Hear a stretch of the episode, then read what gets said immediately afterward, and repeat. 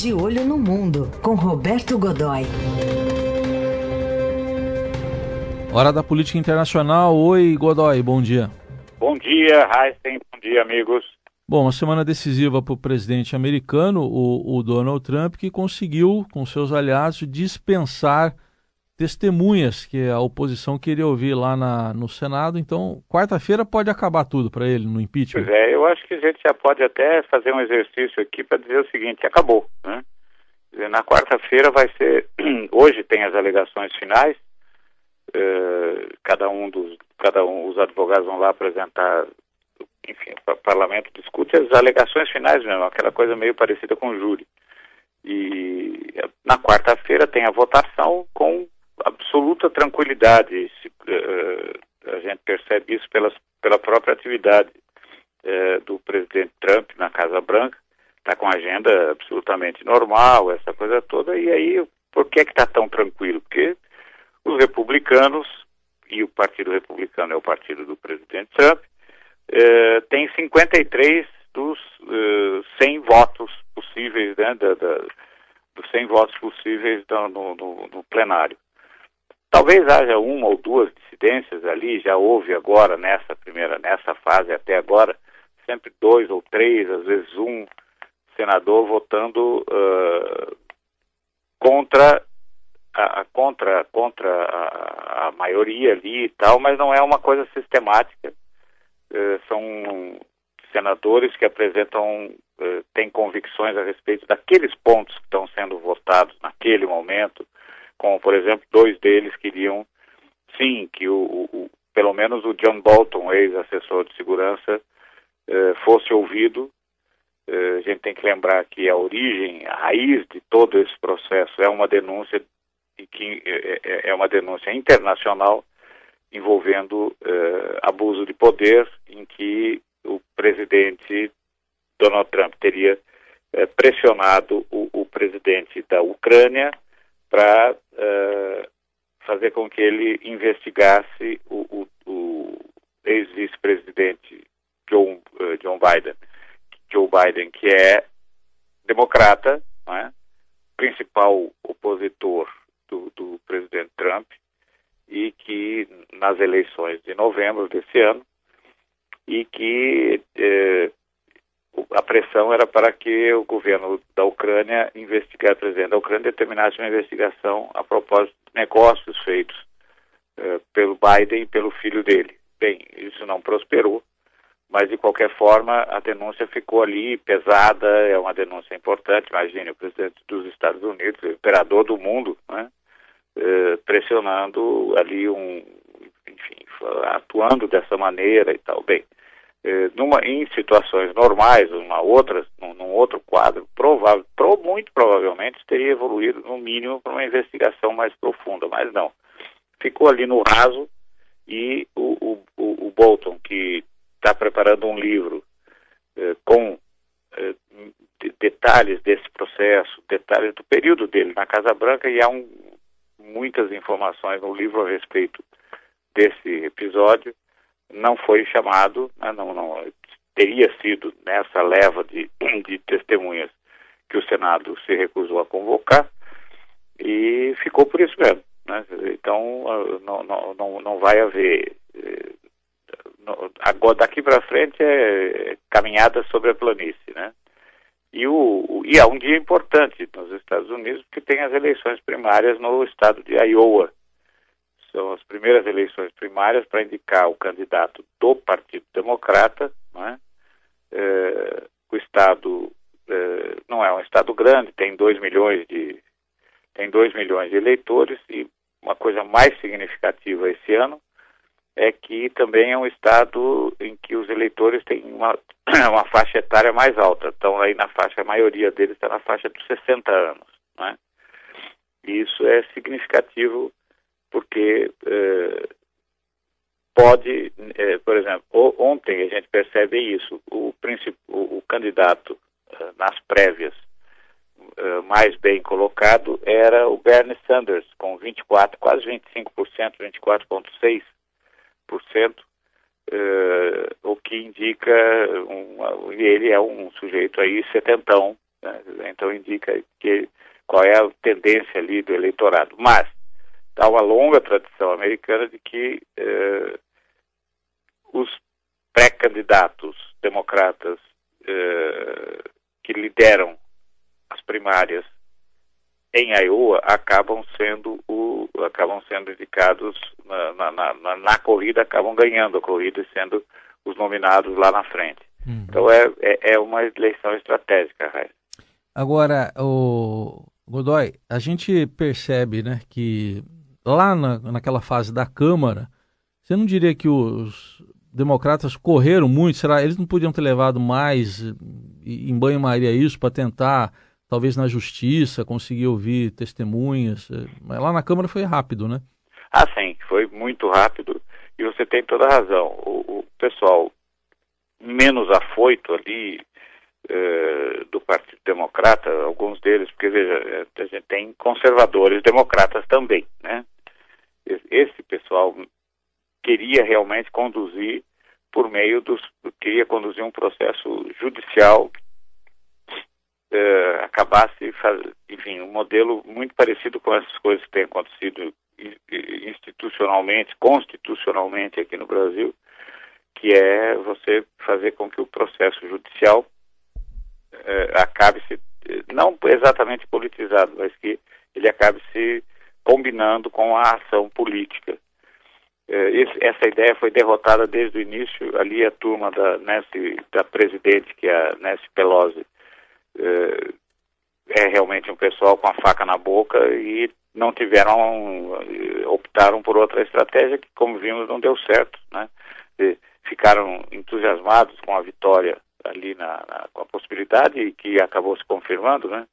Com, de vitória na Câmara eh, na Câmara dos Representantes, que equivale à Câmara dos Deputados aqui, e só que o que decide mesmo é o Senado, como estamos vendo agora. E o Senado o tempo todo se manteve coerente, fechado ali em torno do candidato republicano, que é o dono do, do presidente republicano Donald Trump, que sem dúvida alguma, o que acontece nesta semana, ele vai emergir lá na frente, depois dessa votação da quarta-feira, ele vai emergir, primeiro, com como se tivesse um, um, um, levando em mãos um atestado, uma certidão de bom comportamento. Quer dizer, olha, passei por um processo, esse processo é, do legislativo pelas duas casas e estou aqui limpo. Né? Quer dizer, está ali com a, tá, ganhou ficha limpa, zerou os pontos da carteira. Né?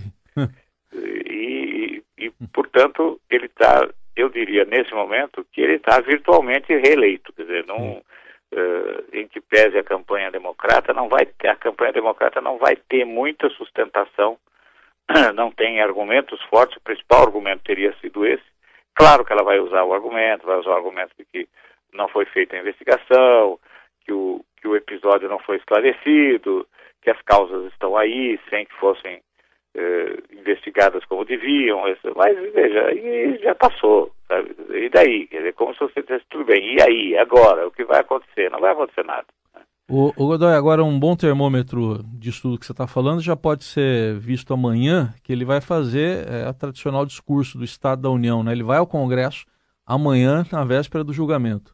Na véspera do julgamento, e veja, e em meio a esse processo de eleições primárias da oposição, e, e, e, é como se ele não tivesse dando a menor importância a essa. É, é como se não, ele não está dando importância.